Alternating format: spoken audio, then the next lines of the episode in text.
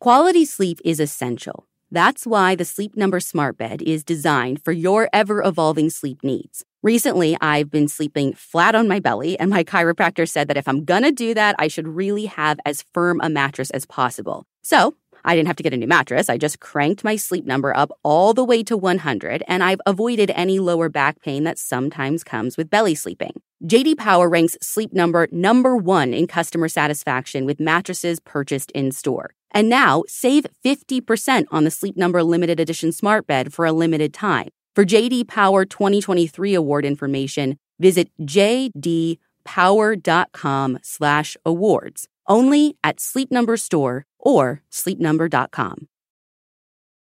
State Farm helps you win by helping you create an affordable price just for you. Talk to a State Farm agent today to learn how you can bundle and save with the personal price plan. Like a good neighbor, State Farm is there.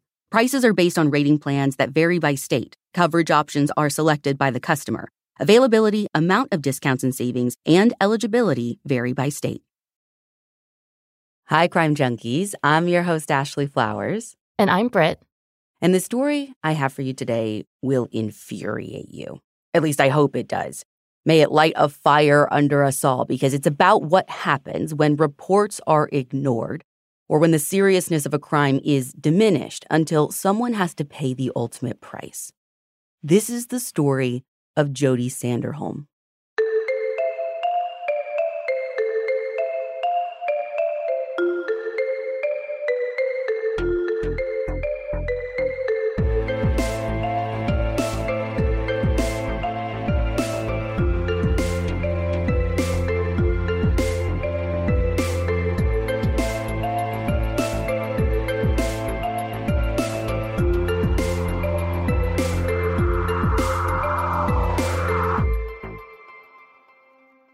On what started as a normal drive home from practice for the Cowley Tigerettes dance line the night of January 1st, 2007, college freshman Lori Leglighter is beginning to realize that the night would be anything but normal. Initially, it just kind of registered as weird to her when a guy in a light colored Cadillac slammed on his brakes to let her out of the parking lot. But the longer she drives, the more she realizes he likely did that for a reason, so that he could get behind her, and follow her. Every glance in her rearview mirror makes Lori's heart beat just a little bit faster. And that one part of our brain that tells us that we're overreacting is telling Lori, you know, let's just be sure before we panic. So Lori starts taking turns down random streets of Arkansas City, Kansas to see what this guy behind her does. But every intersection passed, every turn taken, he is trailing close behind and Lori is beginning to freak out. But she does keep her wits about her. She knows that there is one place she can go where she's going to feel safe. So she takes another detour, this time heading for the closest police station. Now, this dude behind her doesn't seem to catch on to her plan, so he is on her tail right up until the moment she pulls into the station parking lot. And I'm sure she kind of holds her breath as she waits to see what he does and then probably lets out a massive sigh of relief when he drives past instead of following her in. Like, this guy may be brazen, but apparently he's not that brazen. For the next few minutes, Lori sits there in the parking lot waiting to see if he's going to show back up. And as she sits there, she's debating whether she should go in and file a report or not, but that irrationally rational part of her brain speaks up again. What if she's just being paranoid? And what would she even say? Like, hey, officer, I'd like to report a crime. There's this aggressively polite guy who let me out. He made the same random turns as me. In her mind, she's like, what are they going to do with that? Right. Plus, it's dark out. Like, I doubt she even got a glimpse of his license plate, nor did she even get a good look at him. So, when all is said and done, once she's convinced he's gone, she just gets back on the road and heads home. And for the next few days, she mostly forgets about the whole thing because let's be honest, being on the receiving end of some dude's unwelcomed attention isn't exactly a foreign experience for a lot of 18, 19 year old girls. And the whole thing probably would have stayed forgotten too if that same light blue Cadillac hadn't shown up outside the Tigerettes' next practice on the morning of January 5th. But there it is again, creeping past Lori as she steps out of her car. And this time, feeling emboldened in the broad daylight, she hurls a string of four letter words in this car's direction as her best friend and fellow dancer Jodi Sanderholm watches with a mix of amusement and honestly a little bit of confusion. Right. Be weird, be rude, stay alive, Lori. I love to see it. Yes. So Lori fills Jodi in on the other night, what had happened, why she's hurling curse words at this guy, and how she's sure that it's the same car that just drove by. And honestly, now that it's daylight, this time she got a good look at the driver, and Lori realizes that she actually knows him, or at least she knows who he is. His name is Justin Thurber, and he had gone to high school with her older brother. And this dude had been just as much of a creep back then. Like, he came over one time with a group of her brother's friends, and she had asked her brother to make him leave because this dude would not stop staring at her. And she was in eighth grade at the time. Now, he hadn't said anything when she swore at him. I don't even know if he heard her. He just continued on his way. But knowing that the face behind the wheel was familiar might have honestly put Lori at ease a little. Yeah, it's easy to be like, oh, I've dealt with this creep before. Nothing happened. He's just like general creep, right? Right. And there's also the fact that they have this big halftime performance that night that they're like all super excited about, one that Jodi, her best friend, had choreographed like the whole routine for. So either way, like again, they've got this fun thing like, okay, I know the guy, like he's a creep, but he's a harmless creep. They both put Justin out of their minds and they head into practice laser focused on the night ahead. That practice wraps up an hour or two later, and Lori and Jodi walk out to the parking lot together and part ways with a quick love ya, agreeing to meet up in a few hours after they've eaten and showered. So Jodi gets into her car and drives off, but Lori isn't so lucky. One of her tires is flat, like fully not drivable flat, which is weird because it was fine that morning. Uh, Justin. Well, she definitely wonders, but Actually, in an interview for an episode of the show Your Worst Nightmare called Every Step You Take, she says that she doesn't jump to any conclusions about how it got that way. At least, not right away, she doesn't. Because she's thinking, you know, maybe she just ran over a nail, like maybe she didn't notice. Plus, it's not like Justin is lurking around then. She hasn't spotted his car in the parking lot. But eventually, a good Samaritan helps her, like, put on her spare. And this guy's like, hey, this isn't an accident. Someone slashed your tire. No two ways about it this was intentional. And so it was then that naturally Justin was the first and really the only person who came to her mind. And she was pissed. But when she calls Jodi to vent about it, because seriously, like, who does that? And also, who else do you call? She gets her voicemail. Same when she tries again a little bit later. And listen, their whole plan was to shower, get ready, meet up. So maybe she's just not seeing her phone. She'll try again later. But for the next few hours, it's the same. Jodi's phone just rings and rings until voicemail picks up. So eventually, Lori does what any good BFF would do. She just shows up at Jodi's house. But her car isn't in the driveway, which means she's not there. So she thinks that Jodi must be with her mom, Cindy, because Jodi and Cindy are like super close, the kind of close every girl mom dreams of. Hashtag I hope this for me and Joe. So Lori heads to the shop Jodi's parents own in town because she thinks that's the most likely place where she's going to find her, just hanging out with her mom. But right when she walks in and greets Cindy, something inside of her just kind of shifts. Like the world just isn't quite right because Cindy's there, Jodi's not. And she asks Cindy if she knows where Jodi is, and Cindy's like, no. And actually, I've been calling, but I keep getting her voicemail. I assume she was with you. And not answering Lori's calls is one thing, but Jodi always answered for her mom. And she always let Cindy know where she was, what she was up to.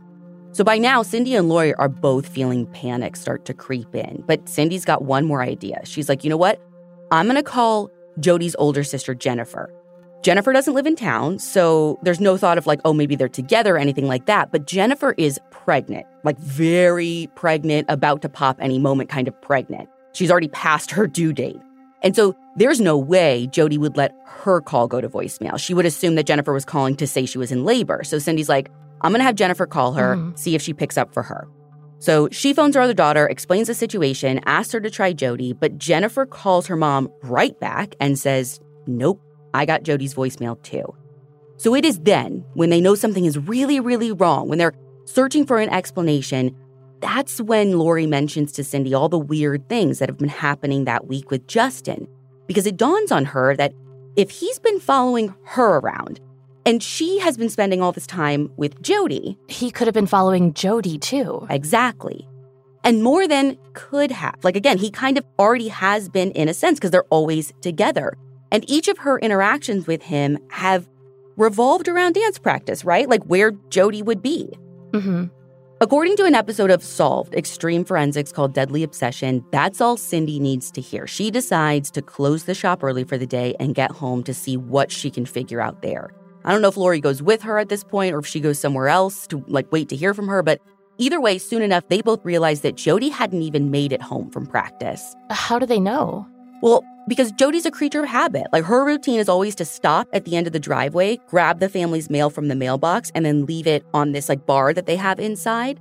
So no mail, no Jodi. Precisely. By 6 p.m., the Sanderholms are calling the Arkansas City Police Department to report Jodi missing. And how many missing persons cases have we covered that go to hell at this point? I mean, almost all of them if they end up on our show. True, but for once, that's actually not what happens at all. You see, the police chief, Sean Wallace, knows the Sanderholms. He knows Jodi. One of his sons actually graduated with her. She was class valedictorian.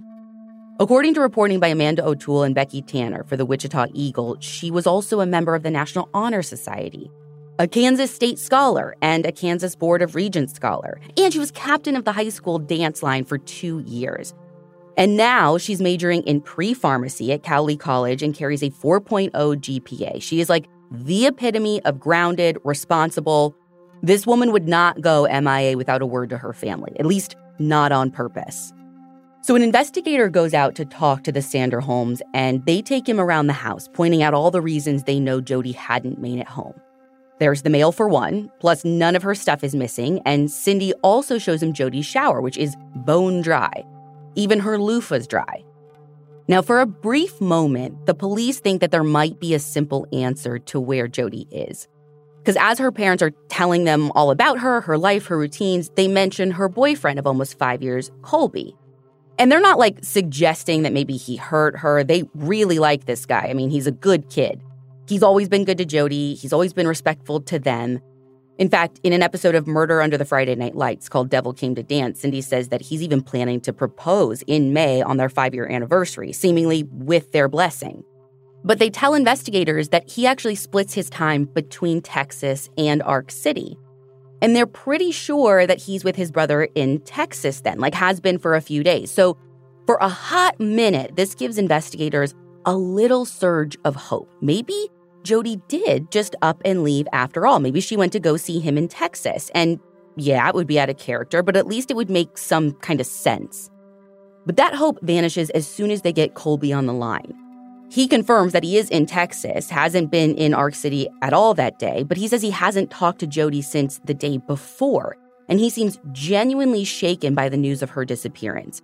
Before they hang up, he agrees to drive back to Ark City for an in person interview the next day. So that's enough for the Ark City PD to mount a full response. They put out a bolo to nearby agencies asking them to be on the lookout for Jodi's black Dodge coupe, and they launch a full scale ground search of Ark City. By now, best case scenario is that maybe she was in some kind of car accident, maybe on some back road that doesn't get much traffic, maybe she's just hurt, even unconscious, and maybe she's out there waiting to be found. Maybe. I mean, this is great, but honestly, F the ground search. Did Cindy tell them about Justin? Where is Justin? Yeah, she told them all about Justin. And they're also headed that night to talk to him. It's such a nice perk to have the flexibility to work in all sorts of places. But working on the go seamlessly requires a strong network, which is why you should check out T Mobile. They're America's largest and fastest 5G network. Plus, they also cover more highway miles with 5G than anyone else. And that's been great for me, especially because these last few months, I've been doing a lot of on the ground reporting with our team from northern Wisconsin to Utah to the middle of nowhere, Indiana. No matter where I go, I'm able to stream, make calls, or get those case altering DMs from sources, which that's my favorite part. With T Mobile, you'll be covered in more places with the 5G speed you need for your life on the go. Find out more at tmobile.com slash network today. Coverage not available in some areas. Fastest based on median overall combined 5G speeds, according to analysis by Ookla of Speed Test Intelligence Data Q3 2023. See 5G device coverage and access details at tmobile.com.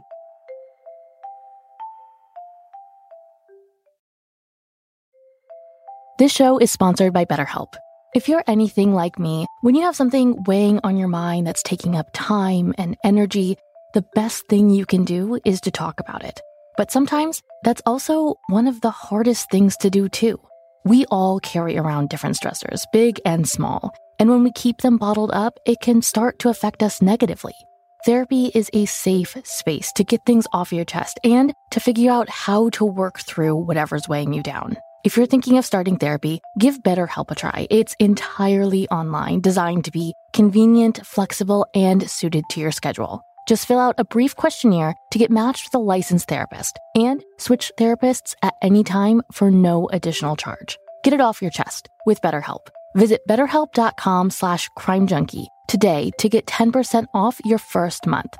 That's betterhelp, H-E-L-P dot com slash crimejunkie.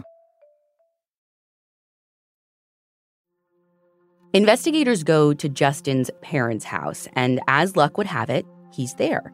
Even better, he's willing to talk.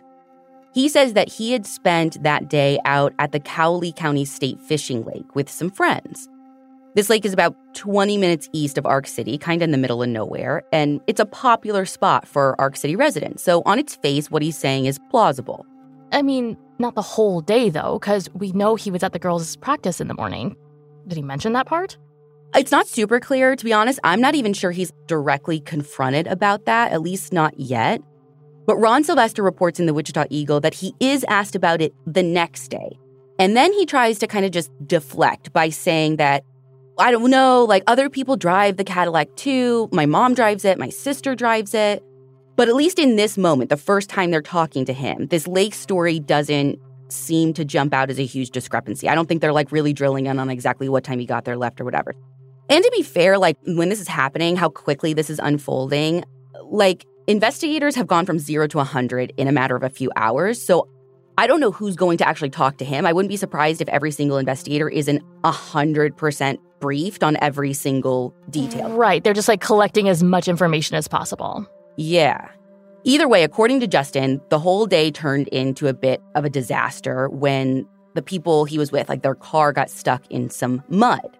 Okay, was this his car or one of his friends' cars? From what I can tell, it makes it sound like it's one of his friends' cars. And Justin says that the car gets stuck, the guys start bickering over what I don't know. I don't know if it was just the predicament they were in or whatever, but he basically at some point was like, F this, I'm out of here. And according to the episode of Your Worst Nightmare, he just starts walking. He says he broke off from the group, walked and walked, eventually called his dad for a ride. And what does dad say? Well, that's the thing. Dad is there at the house too, and he confirms the whole story. He's like, Yeah, he called me, said he was stranded. So I drove out, picked him up. He's still all wet and muddy when I got there. And I think that's enough for them for that day. So investigators kind of wrap up with Justin and they're kind of wrapping up everything. I mean, again, they didn't get called till that evening, so it's getting late, it's getting dark. They reluctantly call it a day, although there is some of like the ground searches that are continuing. At that point, everyone is still holding out hope that any moment with each turn down an alley or an isolated county road, Jodi's car is going to be found. Jodi's going to be found safe and sound inside of it, maybe hurt, maybe bruised, maybe in need of medical attention, but alive. But with each passing hour, I mean, with each passing minute, that hope is dwindling because one by one, all of those roads, all of those alleys and ditches are being ruled out. By daybreak the next morning, an aerial search is added to the ground search, and local media catches wind of Jodi's disappearance. When Kansas Bureau of Investigation Special Agent David Folletti sees a news segment about it on TV, he wastes no time. He calls Chief Wallace directly and asks if the KBI can be of any assistance. And, like, kudos all around here because so often we hear about departments yeah. like closing ranks, icing other agencies out in situations like this, right? Yeah, it always becomes some sort of turf war instead of, you know, dealing with a life yeah. and death situation. Right. But Chief Wallace, he ain't that kind. He'll take all the help he can get plus some. So, just like that, Special Agent Felitti and the KBI join the effort to find Jodi. Now, Colby comes into the station for an interview that day, like he'd promised, and again, he seems genuinely devastated. And it doesn't take long for investigators to confirm everything that he's told them on the phone, specifically that he wasn't even in the state when Jodi went missing. He's got credit card receipts to prove it, and his phone records tell the same story. So he is all but ruled out as a suspect.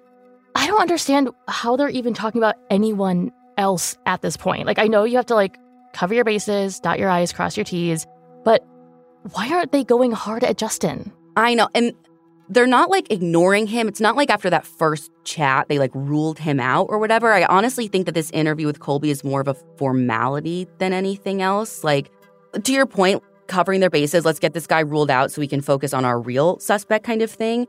And plus, like, they have to talk to him. Maybe he's got information that could be helpful. Mm. You know what I mean? But they are really considering Justin suspicious. I know that because that morning they put his family's house under surveillance. And now that he's officially part of the investigation, Agent Felitti is the one who kind of leads the charge at looking into Justin, starting with vetting his alibi of being out at that fishing lake with friends when Jodi went missing. Now, they have the names of these three friends, so Agent Felitti tracks these guys down, brings them in for interviews, and they deny being anywhere near the fishing lake that day before, or anywhere near Justin for that matter. All three of them have different alibis that put them somewhere else, which aren't just verifiable, like pretty soon they're verified. Not one of them was out at the fishing lake with Justin. And things only go downhill from there when investigators pick up Justin's ex girlfriend, Alexis, for an interview. Because according to that episode of Murder Under the Friday Night Lights, the girl's got a lot to say about her relationship with Justin. And she's happy to share every last sordid detail on one condition. She'll take her interview to go. Thank you very much. Because she doesn't just have things to tell them, she has things to show them things outside of Ark City. It's no mystery that dogs are an important part of our lives, and keeping them protected is top priority, especially against nasty parasites. That's why you gotta check out NexGard Plus, Afoxolaner moxidectin in pyrantel chewable tablets.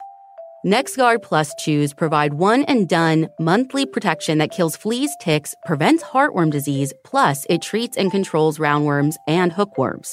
That's a whole lot of protection packed into a delicious, beef flavored soft chew designed to make monthly dosing easy and enjoyable.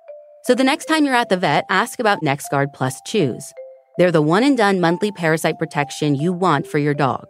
Use with caution in dogs with a history of seizures or neurologic disorders. Dogs should be tested for existing heartworm infection prior to starting a preventive. Apple Card is the perfect cashback rewards credit card you earn up to 3% daily cash on every purchase every day. That's 3% on your favorite products at Apple, 2% on all other Apple Card with Apple Pay purchases, and 1% on anything you buy with your titanium Apple Card or virtual card number.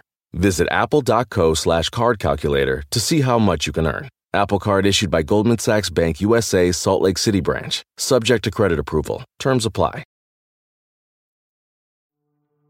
Now, when I first heard this, I thought Alexis was going to take them to that fishing spot. Yeah, I mean, I've been internally screaming that since you said they were searching. Yeah, well, that's not where they go. But they go somewhere close. It's this place called the Kaw Wildlife Area, and it is east of Ark City, just like the fishing lake. And they go here because, according to Alexis, Justin spends a lot of time out there, like multiple times a week. And Listen, a lot of people from Ark City spend time out there, but according to Alexis, Justin doesn't just go there to commune with nature. Judging from comments he makes out there, his intentions seem darker. He makes comments like, I could ditch a body out here and no one would ever know.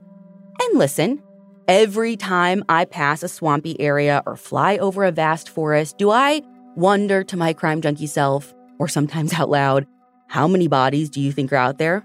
Yes. Yes, I do. Okay, but you say that meaning how many bodies are already out there that you could find and bring closure to families with, not that you would put there. Exactly, my friend. And according to Alexis, Justin wasn't just joking when he said this stuff. She said he was plotting, maybe even threatening. She also tells investigators that he has a violent streak. He especially liked to choke her during sex, and it was almost like he needed to hurt her in order for him to be into it. So, following this interview with Alexis, the ground search that had been taking place in Ark City switches its focus east, out to this Kaw wildlife area. And then at the same time, other investigators are getting their hands on footage from like different security cameras on the Cowley College campus. And according to the episode of Solved Extreme Forensics, not only do they spot Justin and his Cadillac all over campus the morning Jodi disappeared, they spot him all over campus on multiple days leading up to her disappearance.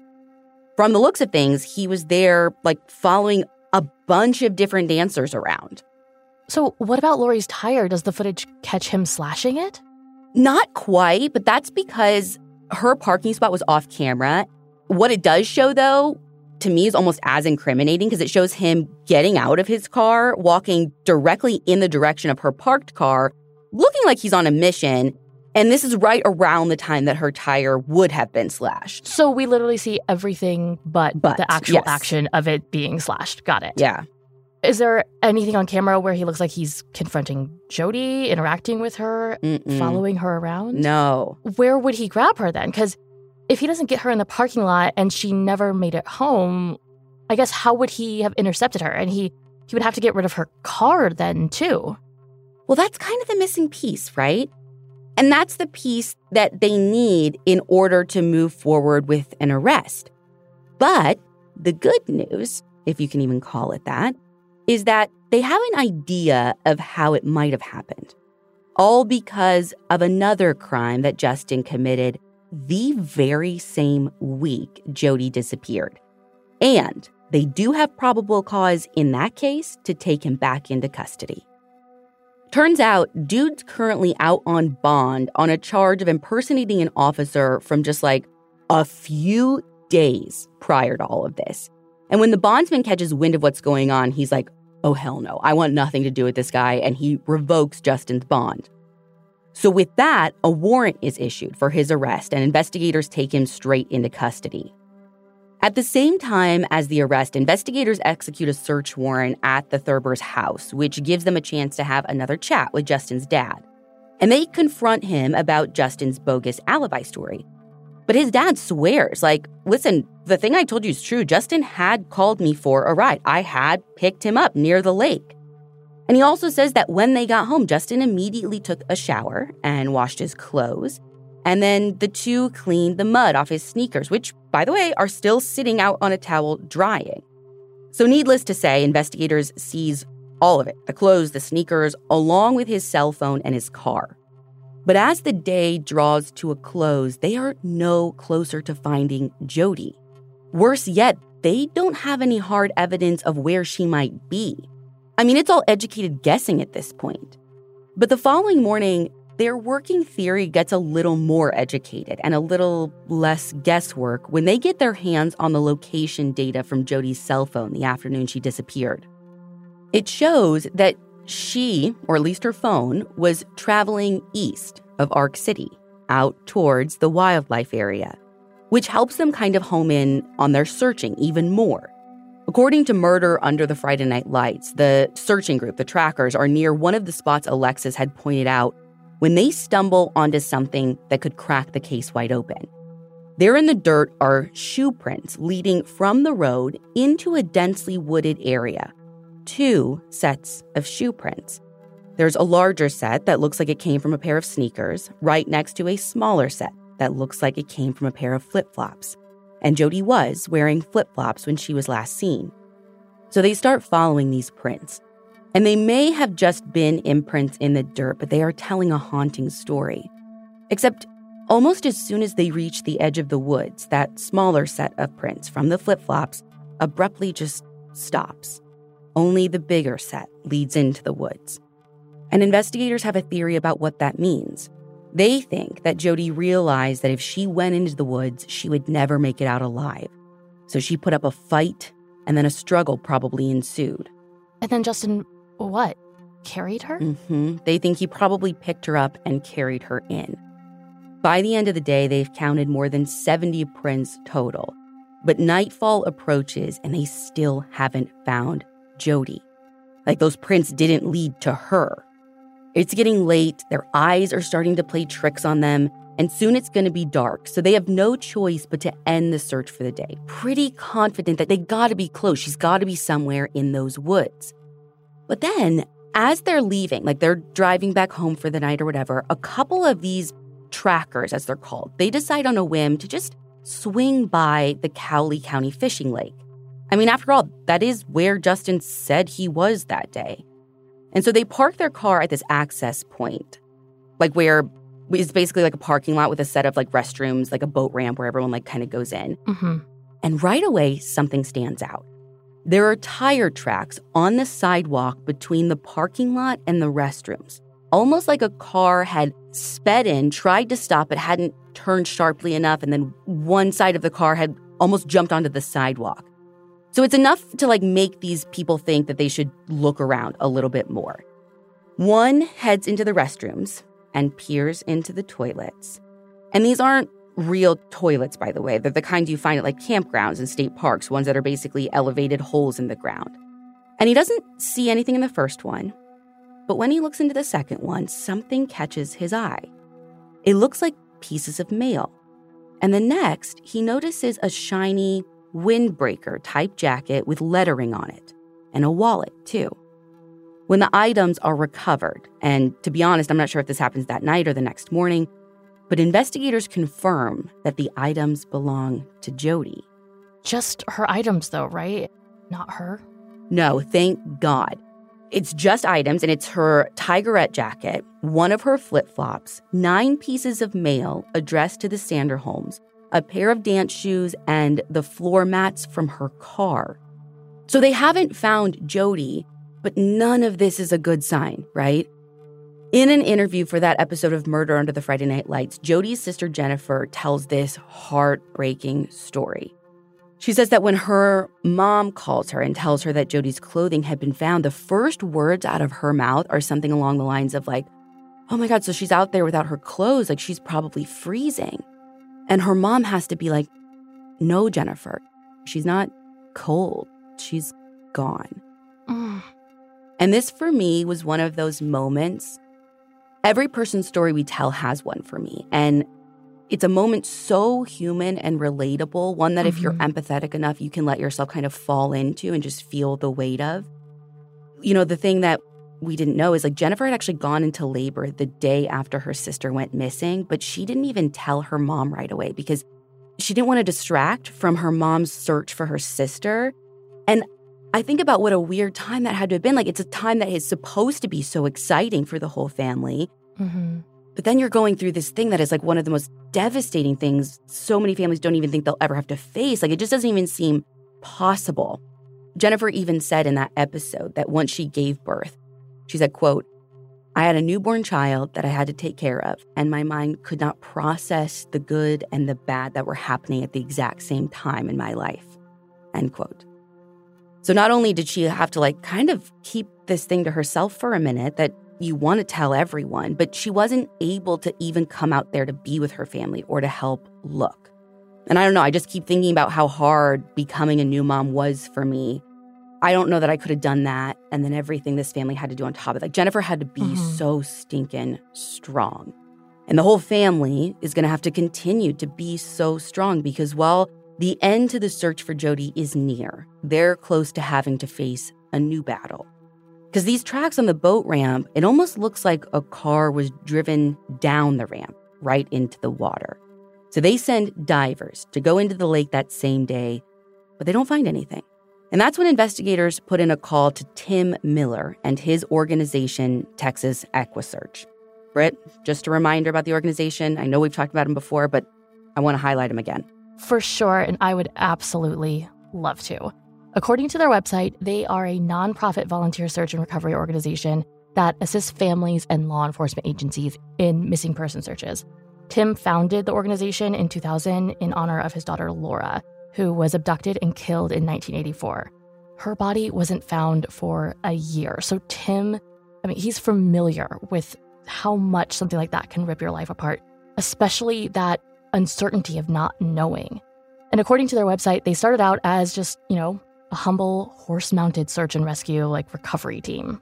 Yeah, I mean, they started searching just on horseback, hence the name. Right. But in the nearly 24 years since then, they've become honestly like a force of nature. They rely on volunteer searchers and provide their services at no charge to families or to law enforcement. Their website says, quote, Today, searches include the use of ground searchers, side scan sonar, ground penetrating radar, boats, aircrafts, drones, and ATVs. In other words, they've got resources at their disposal that some local law enforcement agencies can really only dream of. They've assisted in thousands of missing person cases over the years, mm-hmm. including some pretty high profile ones. Cases like the disappearance of Natalee Holloway, Caylee Anthony, and Vanessa Guillen. I mean, they've been incredible out there doing just outstanding work. Mm-hmm. Yeah, and we've actually given money to Texas EquuSearch in Jodi's name for this episode. I'm going to put a link in the show notes to donate if anyone listening wants to support them as well. But I know who they are. So they call up Tim Miller, they fill him in, and he's like, Friends, say no more. We're going to be there first thing in the morning with a sonar scanning boat in tow. Meanwhile, while they wait for Tim, investigators in Ark City get some critical information from the evidence lab, which has been racing to process the items discovered at the lake. They found a latent fingerprint on one of the pieces of mail, and it belongs to Jodi. And it's confirmed that the mail was delivered the day she went missing. So she did make it home, the whole like no mail, no Jodi thing. But that means he must have gotten her at the mailbox. Mm-hmm. Yeah. I still don't know how he got her car if he was in his. Well, this is where they begin to suspect that this was more than just a spontaneous crime. This was well thought out, planned. Because you see, investigators around this time have found yet another shoe print. And like the prints from the wildlife area, they're able to match it with Justin's sneakers. But this print isn't out at the wildlife area, not even at the lake either. They find this print in the wooded lot directly across the street from the Sanderholms mailbox and driveway. He got there on foot, and then he laid in wait. The evidence keeps pouring in. At this point, the facts are undeniable. It's an open and shut case. Monopoly Go is the most fun you can have in a mobile game. Everyone is still talking about Monopoly Go for a good reason. It is an absolute hit. Millions of people pass Go every day because this game is always bringing something new to the table, like countless crazy tournaments you can join with your friends as partners or teams, or timed events offering bonuses like massive multipliers or rent frenzies to help you get huge rewards. And there's so many rewards to discover. Rare stickers you can trade with friends to complete albums, delightful emojis to taunt people with when you raid their riches, unique playing pieces, and so much more. The verdict is in. With Monopoly Go, there's something new to discover every time you play. So don't miss out. Go download it now free on the App Store and Google Play. Rakuten is the smartest way to save money when you shop because members get cash back at over 3,500 stores. And now, from May 6th through May 13th, Rakuten is having their biggest cashback event of the year. It's called Big Give Week, and you can get 15% cash back at hundreds of stores. Cashback is deposited directly into your PayPal account, or Rakuten can send you a check. Your favorite stores in categories like fashion, beauty, electronics, home essentials, pets, and travel are part of this event. Shop brands like Ray-Ban, Dyson, and Expedia. But hurry, the Give Back Week is for a limited time only. You have eight days to take advantage of these high cashback rates. Personally, I can't wait for Big Give Week and have my eye on getting cash back at some of my all time faves, like Stanley, Ulta for my hair care staples, and who knows, maybe even book a family vacation with Vrbo. All things I'd buy anyway, but now I'll be earning major cash back with Rakuten. Membership is free, and when you sign up and shop today, you get an extra 10% cashback boost. That's an extra 10% cashback on top of the 15% cashback. You won't see higher cashback rates than these. Go to Rakuten.com or download the Rakuten app. R A K U T E N. Shoppers get it.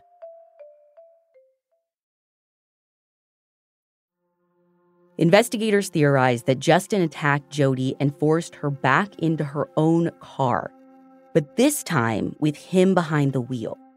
And that theory is bolstered by an account from a friend of Jodi's named Carrie, who tells investigators that around 12:30 on the day Jodi went missing, she had actually passed Jodi's car coming in the other direction, heading east. But it wasn't Jodi who was driving. She was in the passenger seat and a man was driving.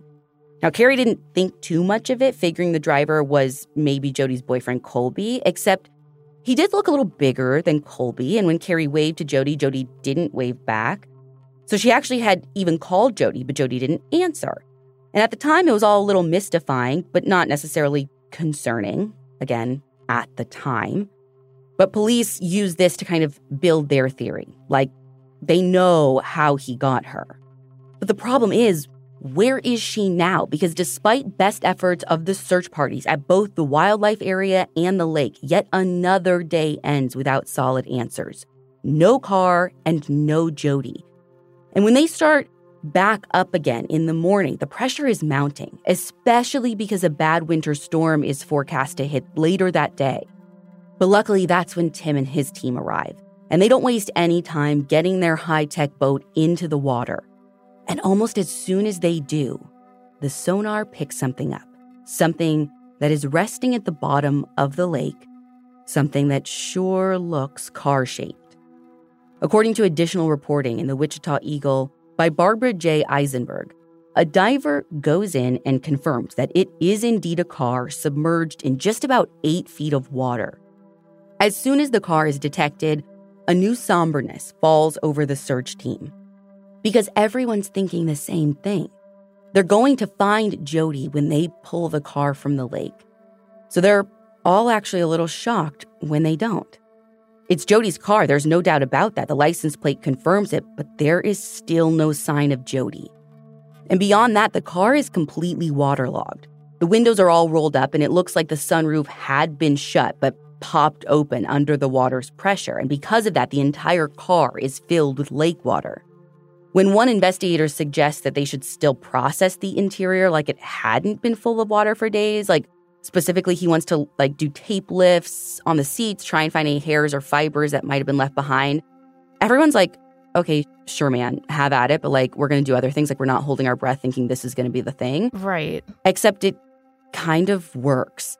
They do tape lifts on the whole damn thing, and one of them pulls up a single solitary strand of hair. It is carefully packaged up and sent off to the lab for testing. Now, meanwhile, over in the wildlife area, one of the trackers is doing his thing, tracking, when a pile of brush in the distance catches his eye.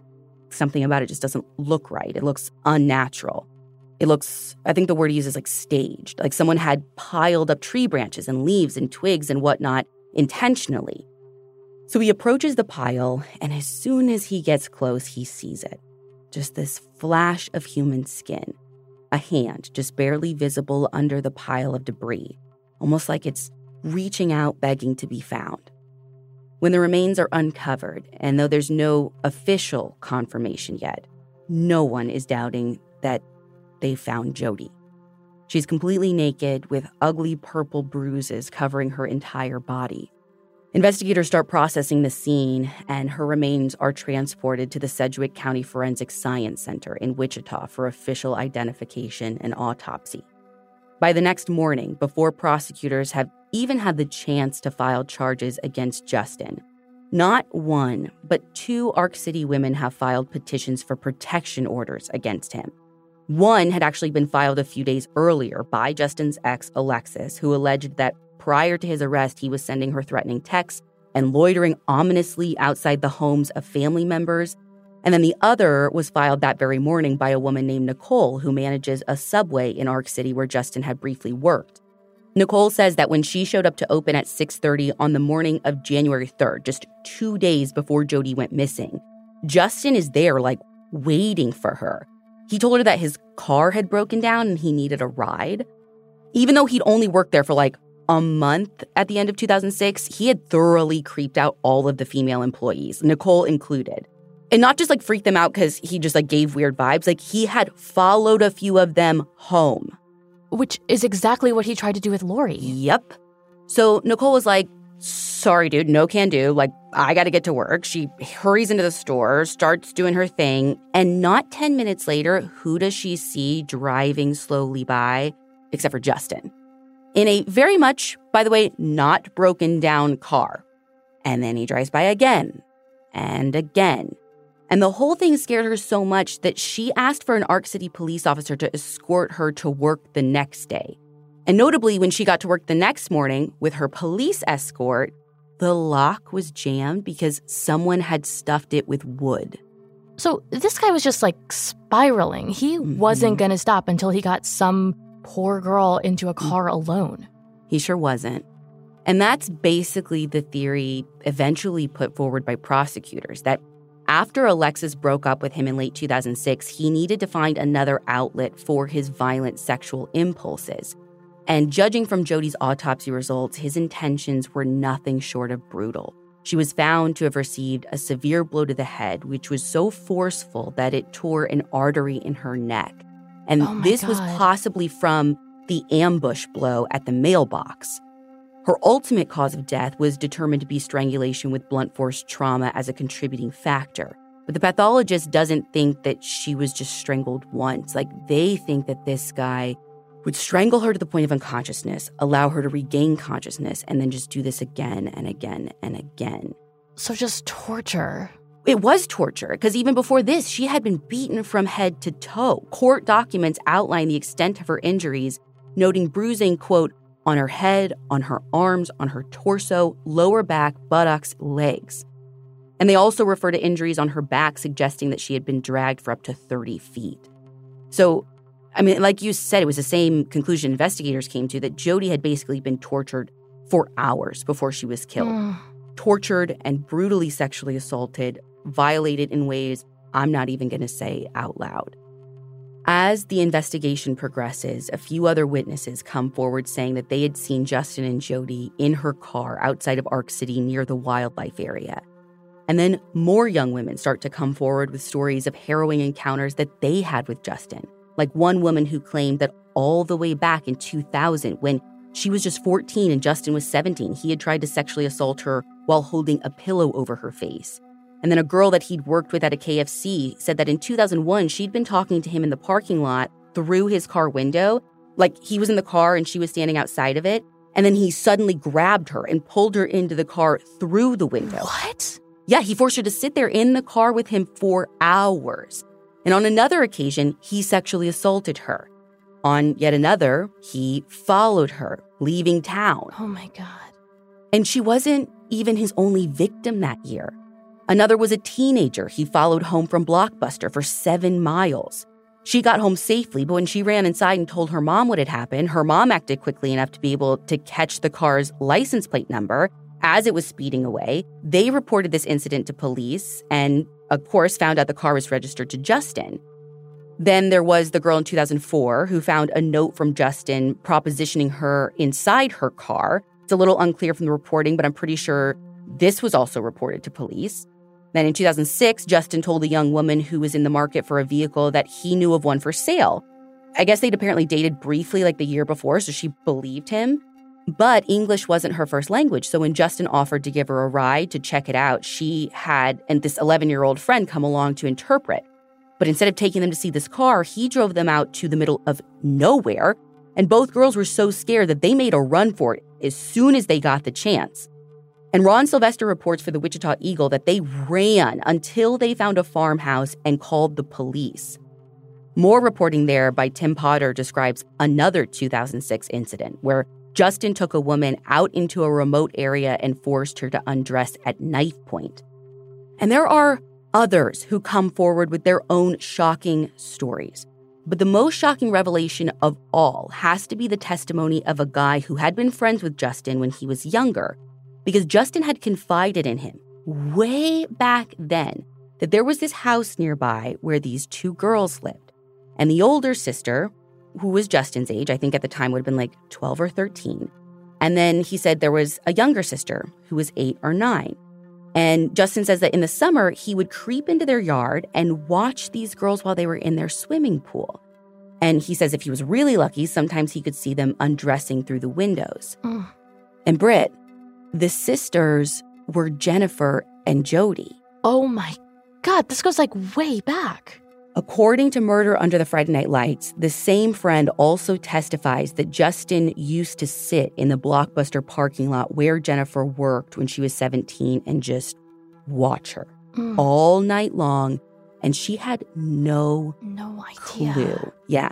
So I know the police had originally theorized, oh, you know, Alexis breaks up with him and, and he needs like an outlet. But this isn't new behavior. He was a monster for so much Yes. longer than just a breakup. Yes. And again, having this like history of of watching Jodi and her sister, it's making it more and more clear. Voyeurism of stalking behavior. yeah, that this didn't even just like this wasn't even just like an outburst or a crime of opportunity. And it wasn't even randomly Jodi. No. Really. And if there was any doubt that he was responsible for Jodi's death, which at this point there was none, but his DNA is found under Jodi's fingernails. And remember that one solitary hair found in the driver's seat of Jodi's car? Well, DNA testing confirms that it belongs to Justin, too. So he is indicted on charges of aggravated kidnapping, rape, sodomy, and capital murder. And when he goes to trial in 2009, he's convicted on all charges and sentenced to death. I mean, the jury only had to deliberate for three and a half hours before finding him guilty. Now, in the years after Jodi's death, the Sanderholms make it a personal mission to reform anti stalking laws in Kansas, allowing police to take action much sooner. Because not all of the girls that he had stalked over the years had made police reports, but some had, and those reports didn't go anywhere. Mm-hmm. The bill that they helped usher through the legislature is called Jodi's Law, and it passed in 2008. And I want to end Jodi's story with this, crime junkies. You guys all know the true crime trope the one about how every victim of a homicide lit up a room. There's even a meme about it online, this kind of morbid joke about, you know, why you don't want to be that person who lights up a room, because those people are often the ones who fall victim to violent crime. And the point is, of course, that there's a tendency to portray victims as faultless and flawless, beacons of love and light. And really, when it's not an accurate portrayal, it is a little bit of a disservice. It can rob victims of their faults and flaws and depths and complexity. And almost humanity. Yeah, things that make them them. But the phrase does exist for a reason because occasionally, if we're truly lucky in life, we might be fortunate enough to know a person who fits that description. Someone who radiates warmth and kindness and positivity. And it seems like that was Jodi. Her family and friends lost light that January day in 2007. And I'm sure there isn't a day that goes by where her family doesn't wake up or go to bed without a flash of her in their minds, a memory, however brief, of what life was like with that light, and then the realization that they're going to have to go on another day without it. For so long, stalking has been treated as a lesser crime, an annoyance, maybe, or an inconvenience. The Victim Connect Resource Center, a program sponsored by the nonprofit advocacy organization, the National Center for Victims of Crime, has a simple definition. Although, keep it in mind that each state has its own. But, Britt, do you want to read what stalking is according to them? Sure. It's, quote, a course of conduct directed at a specific person that would cause a reasonable person to feel fear, end quote. That is just so concise. Yeah, and the tricky thing is the individual acts that add up to stalking can be, but aren't necessarily criminal acts. They can also be non criminal things, like things like repeated phone calls, unwanted gifts or texts or emails, driving by someone's house or place of work, showing up at the same place that they are, even using friends and acquaintances or family members as intermediaries to communicate with the person who says they don't want to communicate with you. And, like, again, each individual thing on their own might strike an outsider or even a member of law enforcement as harmless. Like, just, you know, block his phone number. Mhm. Just ignore him. If you just don't give him attention, whatever. But stalking is not about any one individual act. It is about a pattern of behavior, a pattern Right. that should not be ignored. You can't just block the number. That does not make them go away. And it is all far from harmless because all too often it escalates and the results can be downright deadly. So, in honor of Jodi and her story and all victims of stalking, audiochuck has decided to sponsor an incredible organization called the Stalking Prevention Awareness and Resource Center, or SPARC. SPARC's mission is to provide training and resources to the organizations and entities that are there to keep victims safe and to hold offenders accountable. From domestic violence shelters and college campuses to law enforcement agencies and court personnel, SPARC aims to ensure, quote, that allied professionals have the specialized knowledge to identify and respond to the crime of stalking. We, of course, are going to link out to their website in the show notes. And if you or someone you know is a victim of stalking, please know that resources are available. You can reach out to the Victim Connect Resource Center by phone or text at 1 855 484 2846. Or you can chat online at victimconnect.org. You can also contact the National Domestic Violence Hotline at 1 800 799 7233 or RAINN's National Sex Abuse Hotline at 1 800 656 4673. All three of those will be linked in the show notes as well.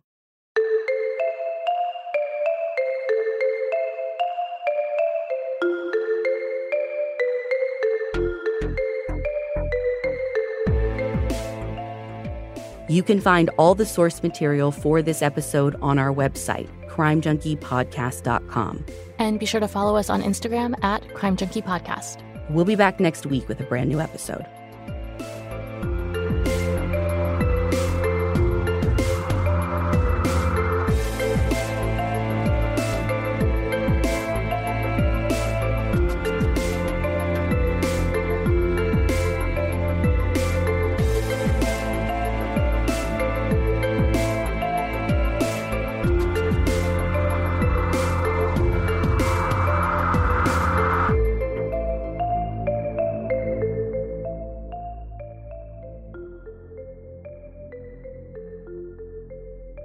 Crime Junkie is an audiochuck production. So, what do you think, Chuck? Do you approve?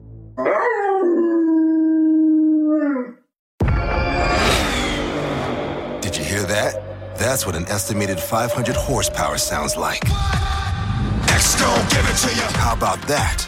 That's a premium Bang & Olufsen sound system with 18 speakers and a Biosonic sound experience. Acura wins Daytona. And that, that's our legacy. You ready to be a part of it? Let's go, give it to you. Unlock the energy of the all-electric ZDX Type S. Order now at Acura.com. The living room is where you make some of life's most beautiful memories, but your sofa shouldn't be the one remembering them. The new life resistant high performance furniture from Ashley Store is designed to withstand all the spills, slip ups, and muddy paws that come with the best parts of life. Ashley Store's high performance sofas and recliners are soft, comfortable, and easy to clean for more mess and less stress. Shop the life resistant high performance furniture in store or online at ashley.com. Ashley, for the love of home.